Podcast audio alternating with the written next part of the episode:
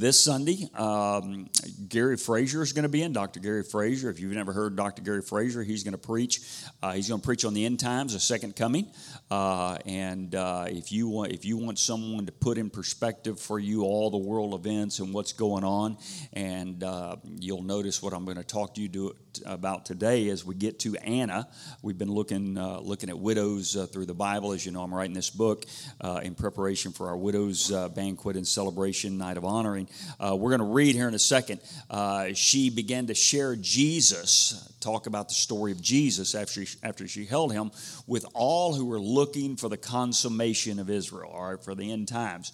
And so uh, Dr. Gary Frazier is going to put together uh, all of the things that we see going on today as we look at what's going on in the Middle East. He's going to put it all together for you. So if you like the study of end times and uh, Revelation and you want to put uh, today's modern events and see how they might place in the end of the world history. Uh, that's what this weekend is all about. And so I want to encourage you to be here. Gary's amazing. And how many of you have ever heard Gary before? Anybody? A couple of you. Okay. Uh, so if you haven't, you need to be here. He's going to be. He's going to blow your mind with the stuff that he just puts together, and he's going to pull from all over, and he's going to uh, he's going to help you um, uh, see things that you haven't seen in God's Word before.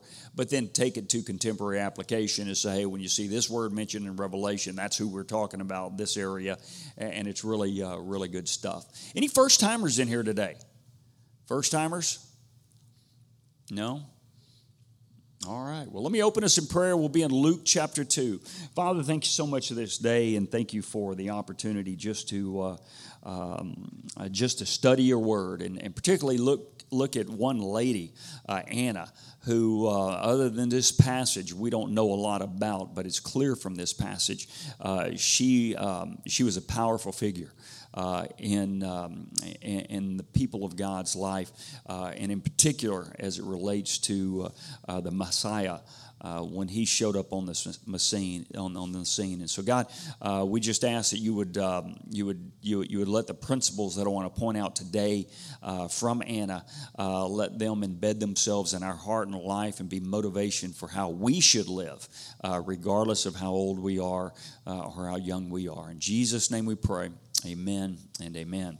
All right, as we look at Luke chapter 2, you'll remember the story at the beginning of Luke chapter 2. Uh, it says uh, there was a uh, census that was to be taken uh, in, um, uh, in the land, and Mary and Joseph had to travel to Bethlehem. Uh, obviously, Mary was greatly with child, it says, and then she gave birth uh, to Jesus. They called his name Jesus. Uh, remember, the shepherds showed up, all of those great things. They said, Glory to God in the highest. The angels spoke to them. Uh, and then they went away praising God. Now, if we pick it up and read uh, in verse, uh, pick it up in verse 22. And it said, When time for purification rites uh, were required by the law had come, Moses, jo- a law of Moses, Joseph and Mary took Jesus, took him to Jerusalem to present him to the Lord. As it was written in the law of the Lord, every firstborn male is to be consecrated to the Lord and to offer a sacrifice in keeping with what is said in the law of the Lord a pair of doves or two young pigeons. Look at verse 25. Now there was a man in Jerusalem called Simeon who was a righteous and devout man. He was waiting for the consolation of Israel, uh, and the Holy Spirit was upon him. It had been revealed to him by the Holy Spirit that he would not die before he had seen the Lord's Messiah. Then, verse 27 But moved by the Spirit, he went into the temple courts. When the parents brought in their child Jesus to do for him what the custom of the law required, Simeon took Jesus in his arms and praised God, saying, Sovereign Lord, as you have promised, you may now dismiss your servant in peace. For my eyes have seen your salvation, which you prepared in the sight of all the nations, and light, light for the revelation of the Gentiles. Then it says, the glory and the glory and the glory for your people Israel. Look at verse 23. It says, Then the child and the child's father and mother marveled at what was said about him. Then Simeon blessed them, and Mary said to um, uh, and said to Mary his mother, This child is destined to cause the falling and rising of many Israel, and to be a sign and to be a sign that will be spoken against. Uh, and it says, so that your thoughts of many hearts will be revealed. And then it says, and a sword will pierce your own soul too. Then, if you look in verse 36, it says, There was also a prophet Anna the daughter of Penuel of the tribe of Asher. She was very old. She had lived with her husband for seven years after her marriage, and then she was a widow until she was 84. She never left the temple, but worshiped night and day, fasting and praying, coming up to them at that very moment, she gave thanks to God and spoke about the child to all who were looking forward to the redemption of Jerusalem. When Joseph and Mary had done everything required by the law and they returned to Galilee to their own town, the child grew up and became strong. Talking about Jesus, who was filled with wisdom and grace, and, and the grace of God was on him. I want to talk to you today, guys, about a life well spent. Uh, and if you think back of what Warren preached about Sunday, it's, uh, it's neat just to kind of sit there and be in a different place and uh, watch uh, watch online the service with your kids, even some ball players sitting around there just watching online and hearing his message and hearing what he shares. Talking about being in a cave uh, and what God teaches us in those dark seasons, those difficult seasons in life. And if you look at um, if you look at Anna here, she obviously was in a cave. Uh, you, you, don't you don't get where Anna was because everything went splendidly in your life, right? You don't uh, you don't end up being a widow at a relatively young age uh, and struggle through life and journey through life. But she's a great example of a life that is well spent.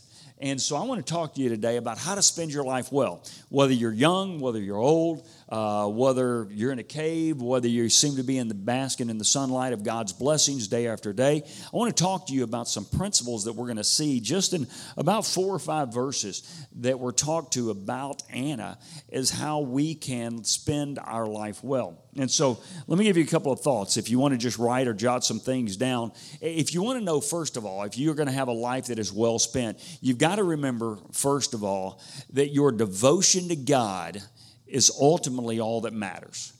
Your devotion to God is really all that matters. If you just look just in those few verses about her, um, about her life, she set an example of her devotion. Man, we could all take from her example of devotion that she was in the temple courts night and day. She uh, prayed and she fasted. She worshiped. Uh, that would be thought number one. Really, that's all that all that matters. Man, she was looking forward to better days.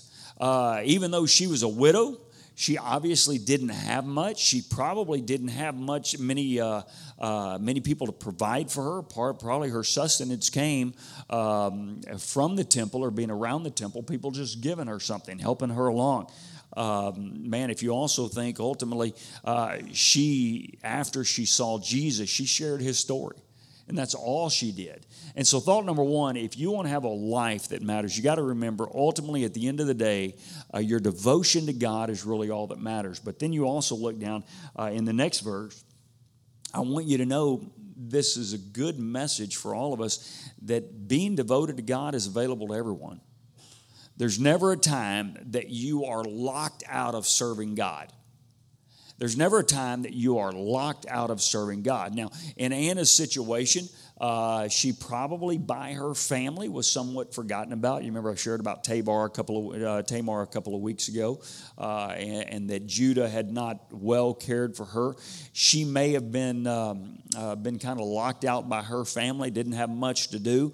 So the only thing she did is she turned and she devoted herself to God. and, and it's a good message that it doesn't matter. You don't have to be rich.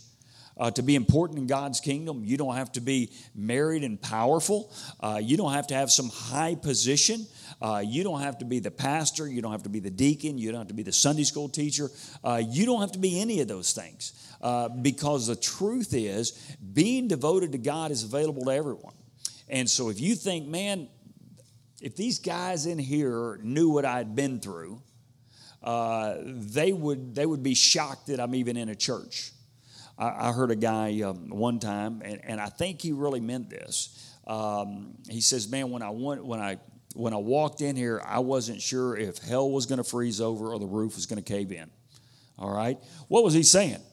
When I consider my life and think of where I was and where I am now, uh, I really don't deserve the grace of God. But the truth is, the doors of the gospel and the doors of the church are wide open to guys just like that. That's why Jesus died on the cross. I mean, you go look even in the Old Testament at the kind of men that God used. Uh, he didn't say, Give me the perfect one, give me the nice one. There are times and seasons that you see uh, guys like David, just man, a man after God's own heart. But even in David's life, as a faithful follower of God and a great king and one who had trusted God uh, against Goliath and the Philistines and done so many things, guess what?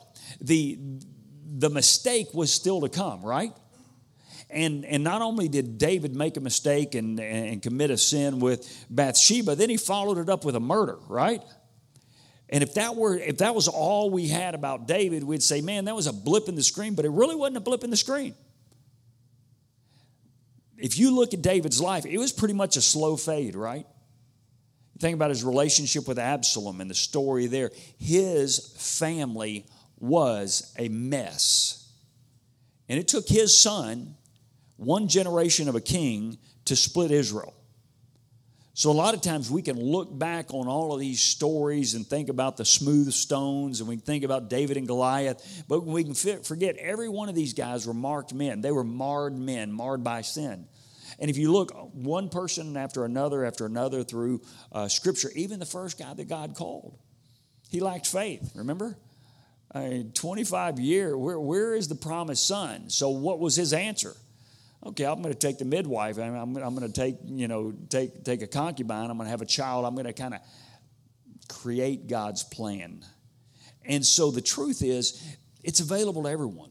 Whether you're in a cave, whether you're in depression, whether you're struggling, whether you've blown it in your past. And that's what we see, that, that God's favor is available to everyone if we will see it. If you just look, um, you say, well, what do we know about her? Well, first thing we know, she was a woman. Write that down. And this is not to throw women under the bus, but let's throw women under the bus, all right? Uh, in, in our day, uh, we, we don't understand the Jewish mindset. So I want to give you a couple of thoughts on women. But notice what it says there was a prophet named Anna, the daughter of Penuel, in the tribe of Asher.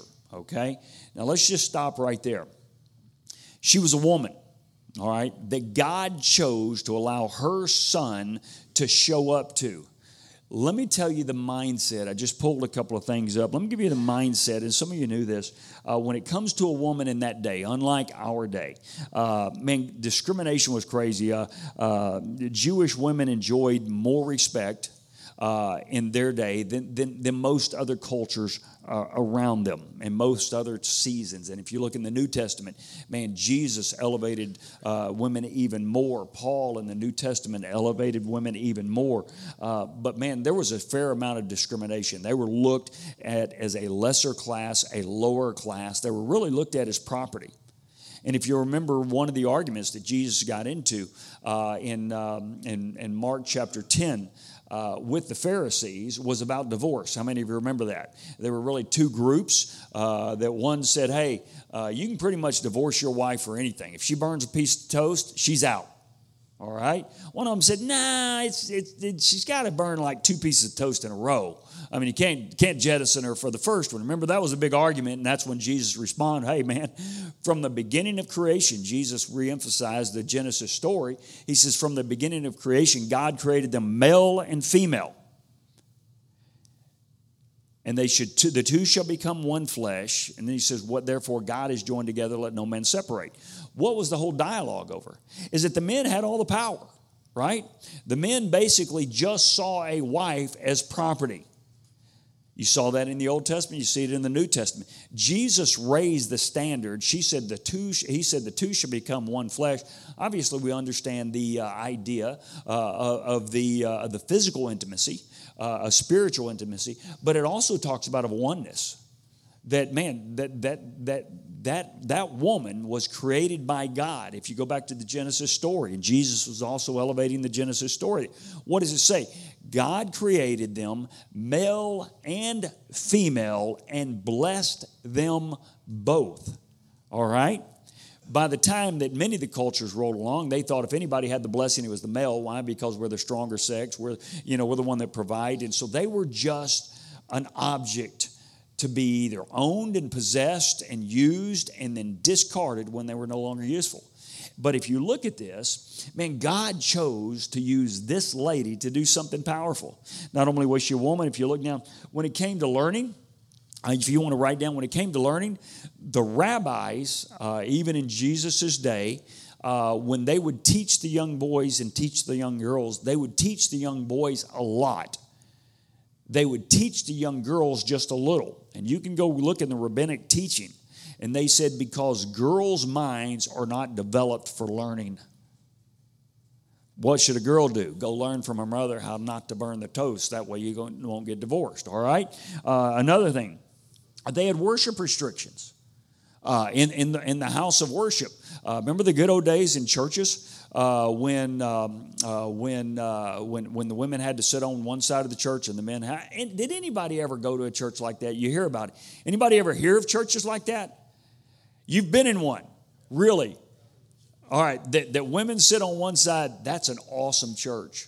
So, uh, no, I'm, I'm kidding. I'm kidding. But that's the way it was. But it was that way in the temple and the, in the place of worship. Mike, don't leave. I was kidding. Uh, so, uh, uh, but in, that was the way it was in those days that women were not free to roam anywhere men were in the temple courts. The, the women had to stay in the outer courts. Does that make sense? Why? Because they weren't worthy to enter. And my, my, my imagination just kind of runs wild. Can you imagine some of these women saying, so that dude can go closer to God, but I can't, right? And so they were discriminated against. Uh, another thing, uh, uh, let's see, in, in, a court of law, in a court of law in those days, and you, you can find this uh, uh, in, in a McGraw Hill book called Ancient Israel and Women, uh, they wouldn't even allow a woman's testimony to be acceptable in court. If three women came and said the same thing, that was equal to the testimony of one man.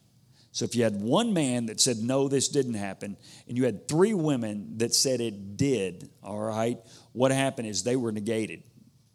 So let me tell you, in Jesus' day, uh, women were not uh, very well respected. Uh, but yet, in God's view, uh, this woman's devotion, this woman's faithfulness was just as important, really, as Simeon's. Because Luke provides an account of who this lady was. So that's thought number one. Not only was Anna a woman, so it's available to everyone, she was old. Did, did, you, did you hear what it said? What is the word before old? Look in your, look in your, what does it say she was? It's very. Okay, that means she was old, all right? Anybody know old, old? You know, there's old, and then there's old, old, and then there's like yeah, old as dirt, yeah. All right. Now, if there was anything, you're sitting here saying, man, about time to put her out to pasture, right? Same thing with Simeon. The, the truth is, it, your age doesn't matter. Man, I, I, know people who are young and they are completely and totally devoted by God, and God uses them in powerful and mighty ways. I know people that are old and they are they are powerfully used by God, and God uses them in mighty ways. I know people all in between. But you got a woman here who is very old, but she is faithfully serving God. And so let me tell you what that says. The challenge to us is doesn't matter who you are and it doesn't matter how old you are, God can use you where you are. And that's kind of the reality is that being devoted to God is available to everyone. And so, my encouragement to you is, um, and this has been certainly shared by many pastors other than me, when you retire from your occupation, you also don't retire from your service to God. What an incredible testimony. 84 years old, and she is in the temple courts day and night. What is she doing? She is serving God. She isn't quitting. And so we never want to get to a place that um, I say, I've done enough for the church. It's now time for others to serve me. Let me tell you what, if that is anywhere in your mindset, that is a totally unbiblical mindset. That is a totally unbiblical mindset. And, and part of what I'm doing is I write this, uh, uh, write this book for our widows is uh, we have a great widows ministry and, and, and the opening chapter is about uh, acts chapter 6 when uh, jesus we see the church is beginning to explode and uh, thousands are, uh, are saved at pentecost. Can you imagine those 12 disciples? You got the 12 disciples all of a sudden the spirit falls.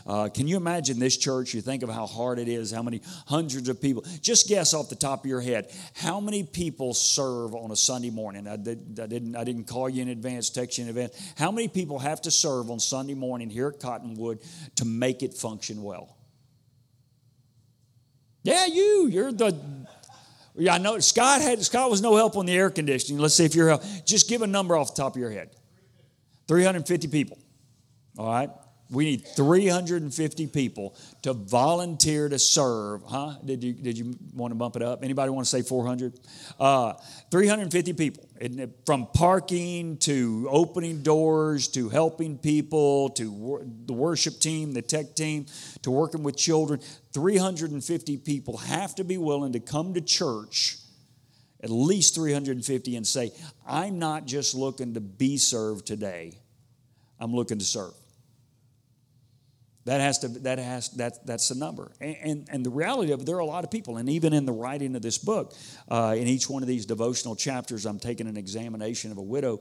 But part of what I'm, I'm sharing about Anna is she served. But if you look in Acts chapter six, the church exploded. You can imagine all these all these disciples and man this is incredible. What are we going to do? Can you imagine all of a sudden being surrounded by you know 2000 brand new believers? Imagine one day if we were a church that ran 100 100 100 100 then all of a sudden we walked in here and we were doing what we do now. We're running 2 3000 how how hard would that be? You know, you'd say, man, we need servants to step up. We need people to step up in a hurry. We can't do it. And, and, and so what happens is God took a cultural thing that he had given in the law that, that people were to care for and provide for widows and orphans. And he brought that into the church in Acts chapter 6.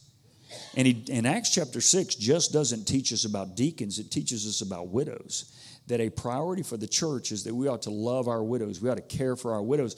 And that's why we have a great widows ministry. One of the great things that our deacons do among, uh, among a lot of other things. Let me tell you what, our deacons here at Cottonwood are superstars. Uh, our, our, deacons are not allowed to sit, soak, and sour. They serve, uh, they sweat.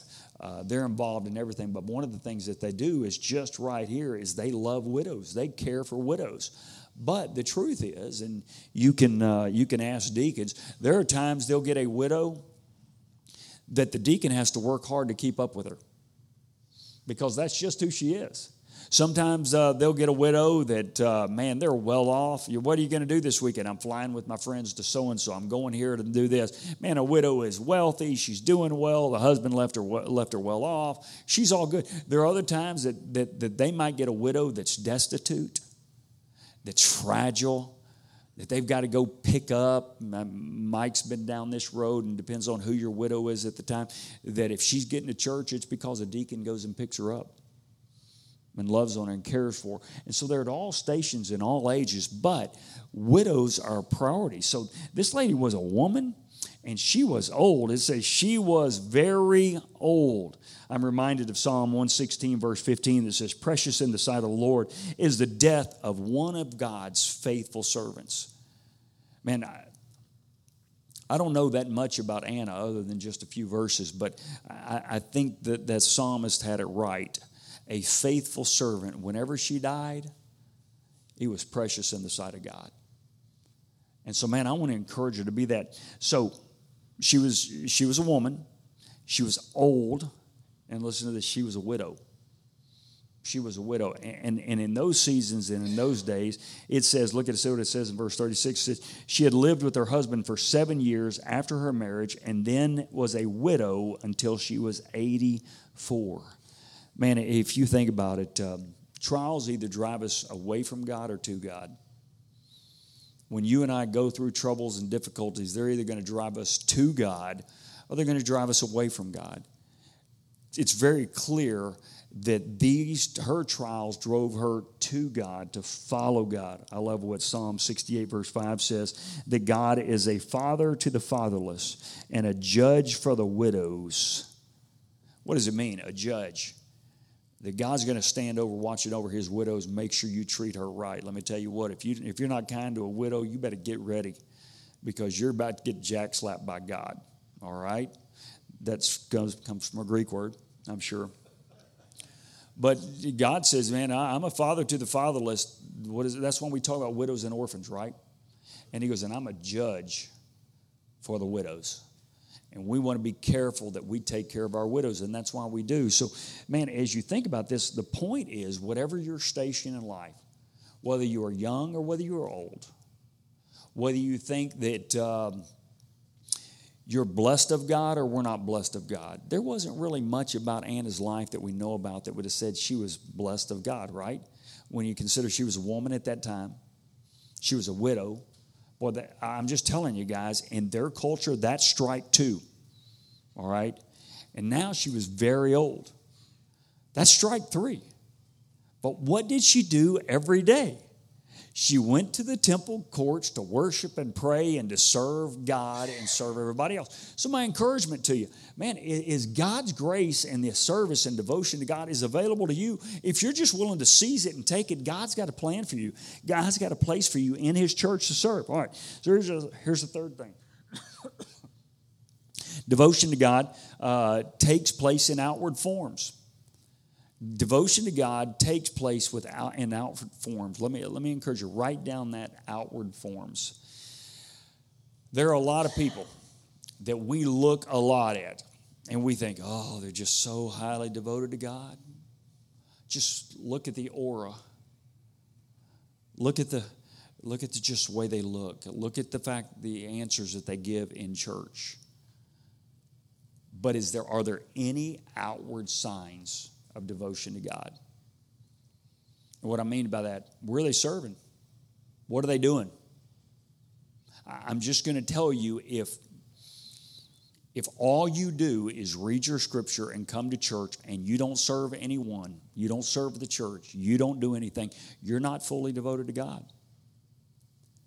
Because your devotion to God will take place in outward forms. You will do something, all right? Uh, you know, you, you, you can sit here and say, and I, I, love prayer warriors. I like, man, if, if I ever am diagnosed with something, there's some prayer warriors in this church. I want them praying. But let me tell you, if you tell me all someone is, and if someone uses the excuse, I don't serve, I'm a prayer warrior, I'm like, show me that spiritual gift in Scripture. You just, it's not in there. Man, spiritual gifts, I lead, I administrate, I serve, I show mercy. I, what is it? They are actions, they are doing. That's what love is all about. And so as we look at this, man, it takes place in outward forms. What do you see? Look at it in verse 7. Look at it in verse 7. She never left the temple courts, but worshiped night and day, fasting and praying. All right? So she worshiped night and day. So she had expressions of worship. Even in that word worship is the idea of service.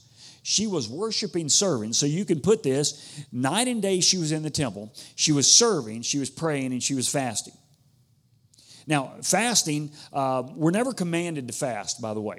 We're never commanded to fast in Scripture. But we see a lot of examples of fasting in Scripture. You say, Pastor, what's the, you know, what does it mean to fast? It's just real simple. If you want to write this down, this isn't rocket science, all right? It means to do without food for a while. All right? That's what it means. That you choose, whether it's for breakfast or for a lunch or for a, a, dinner or for a day or for a morning, that you are going to choose to go without sustenance, without food, to devote yourself to God, to, to, to read scripture, to pray, to do something like that. I, I can tell you, you can look at, um, uh, I think it was Bill Bright a number of years ago that uh, went on like a 40 day fast, truly went on like a 40 day fast. Uh, and he, he took liquids and the right amount of liquids and vitamins and stuff like that. And uh, it was really good for him. He lost about 70 pounds, but you know he, he really he really began to hear from God. Uh, I'm not recommending that, uh, but it doesn't hurt from time to time for you to take a time off to say, you know what, tomorrow or these next five days, and from time to time at church we'll do we'll do this. We'll put in a Bible reading plan and we'll encourage you. And if you want to read your scripture instead of going to lunch, read your scripture. Perhaps do without just to deprive yourself a little bit so you can be fully devoted to God. And so it says she fasted. We're not commanded in Scripture. You say, where else? Uh, uh, if you look in Acts chapter 9, verse 9, remember after God showed up uh, to Paul on the road to Damascus, what did it say? Went out with food and went, out, went without food for three days, right? Uh, there was a fast. If you look in Acts chapter 13, verse 3, it says, So after they had fasted and prayed, they placed their hands on them and sent them off. That was when they sent them off to a missionary journey. If you look in Acts chapter 14, verse 23, you don't have to remember these to get to heaven. I just want to show you that although we're never commanded to fast, there are examples of fasting when they really wanted God's blessing, that they fasted. They took a season off. Second Corinthians chapter 6, verse 5. It says, uh, Paul is talking about his life. He says, in beatings and imprisonments and riots and hard work and sleepless nights, and even when I was hungry. What is he saying, man? It, it was a fast, but it was not a self imposed fast. I was just out of everything. So, what did I do at that time? Through my beatings, through the tr- troubles, through the trials, through the struggles, I just devoted myself to God. That's what I did. And so if you want to think about fasting, consider doing it. Also, you can look at it in 2 Corinthians chapter 11, verse 27. Then he talks about a self-imposed fasting. So learn to devote yourself to God. Prayer. Um, prayer is not just what we do when we stop and we get down on our hands and knees. We are told to pray without ceasing. What does that mean? There are times that I get down on my hands and knees and I pray, that I pause. But there are other times that, man, you just roll through life and you're just t- constantly in commune with God. What does it mean to pray without ceasing? That means there needs to be a constant conversation between you and God through His Word, asking Him to lead your path. Man, you're walking into a big meeting, just say, God, I really want to glorify you, and I need to give need you to give me wisdom and tell me the words to say. Um, there are times that uh, we can think back, perhaps you can think back, and all of a sudden there's a bitterness in your heart, or an anger, or an unforgiveness, or you feel like somebody's done something to you. Man, just pause and in your mind and in your heart say, God, I need you to help me deal with my emotions right now. Man, God, just just just just calm me down. And that's a prayer. And so we need to understand that, man, there are times and seasons for fasting. It's never commanded, but it's a good thing. All right? We should always be in prayer. You say, how do you know that prayer uh, is not a time when you're always on your hands and knees seven days a week, 24 hours a day? Well, because I also know there's another command in Scripture that says if a man won't work, neither should he eat, right? How are you going to work right there? Unless, unless someone's paying you to pray, I can tell you, if, if I started uh, saying, you know what, I'm not going to do anything at church, I'm just going to pray. Let's just say that that's what all of a sudden, all of a sudden I miss one Sunday and another Sunday and another Sunday and another Sunday and another Sunday. People start going, well, where's the pastor? They say, well, you know, he's a prayer warrior. What do you, how long do you think it would take for the personnel team to say, we don't pay prayer warriors? We pay pastors that do something, right? Because the definition of a pastor is a shepherd. You tend the sheep, you care for the sheep, you lead the sheep. Uh, sometimes you correct the sheep, right? So, all of those lead to what you should do. So, if you're a prayer warrior, great. There should be a lot of doing involved with your praying. And so that's what we need to understand. It says, man, she worshiped. She never left the temple, but worshiped night and day, fasting and praying. So here, as you think about it, man, it's available to all. She was a wor- she worshiped. She was also a witness. Notice as you drop down to verse 38, it says, Coming up to them at that very moment, she gave thanks to God and spoke about the child to all of them, to everyone. Let me just stop you right there. Once you have worshiped God, our job is to be a witness. And I love that beauty of Anna, this widowed woman who is very old, served in the church night and day, the temple, the church of her day. She served night and day. But then she never stopped speaking to people about what really mattered.